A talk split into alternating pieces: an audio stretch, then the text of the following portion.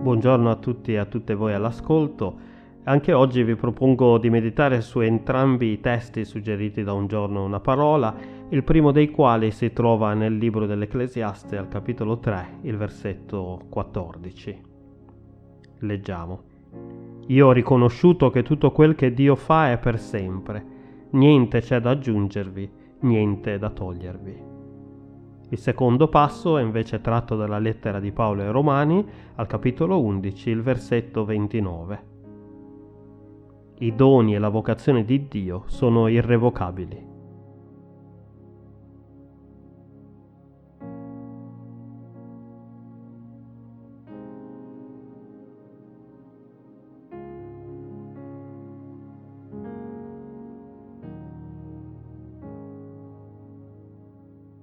È interessante questo accostamento che l'Apostolo Paolo fa fra i doni e la vocazione.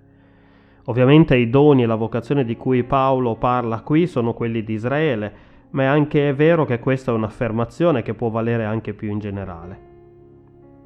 Anche l'Ecclesiaste infatti esclama che ciò che Dio fa è per sempre. Mi vengono anche in mente le parole sempre di Paolo nella sua lettera ai Filippesi, quando al capitolo primo scrive riguardo ai credenti di Filippesi, ho questa fiducia che colui che ha iniziato in voi un'opera buona la condurrà a compimento fino al giorno di Cristo Gesù.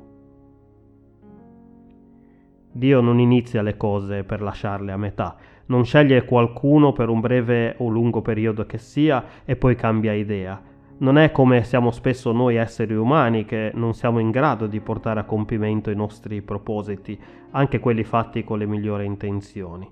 No, se Dio inizia qualcosa lo porta a compimento. Se Dio sceglie qualcuno, quella scelta sarà per sempre. Se Dio ha un piano, lo perseguirà fino alla fine, non importa cosa accade.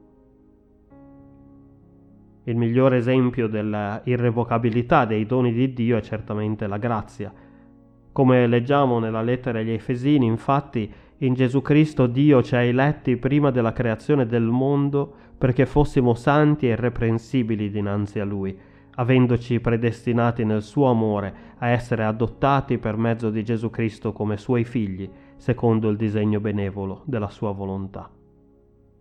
La grazia quindi non è ciò a cui Dio è arrivato dopo averle provate tutte con il genere umano e con il suo popolo eletto, No, la grazia in Cristo Gesù era nei piani di Dio fin dalla fondazione del mondo e dal giardino dell'Eden ai nuovi cieli e nuova terra. Dio ha perseguito e, per- e continuerà a perseguire il suo piano di redenzione basato sulla grazia. Così come la grazia è un dono irrevocabile di Dio, così lo sono anche tutti gli altri doni, anche quelli che il Signore dà ad ognuno e ognuna di noi in funzione della vocazione personale che egli ci rivolge.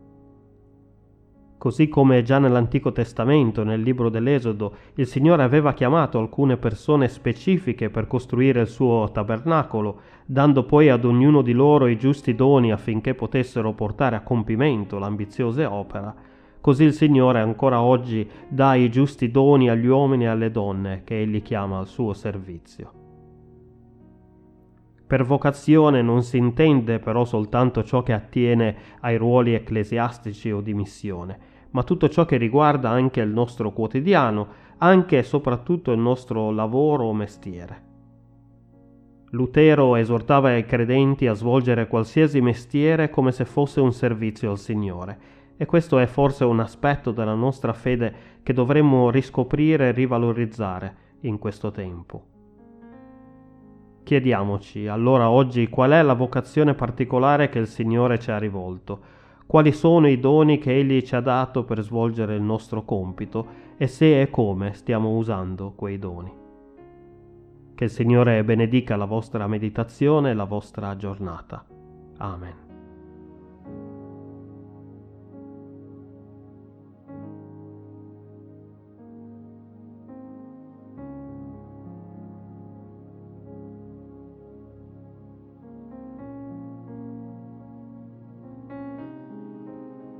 Preghiamo.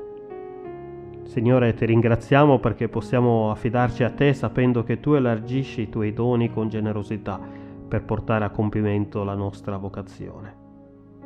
Aiutaci a svolgere qualsiasi cosa saremo chiamati e chiamate a fare oggi con la consapevolezza che servendo il nostro prossimo stiamo servendo te. Per Gesù Cristo nostro Signore e Salvatore. Amen.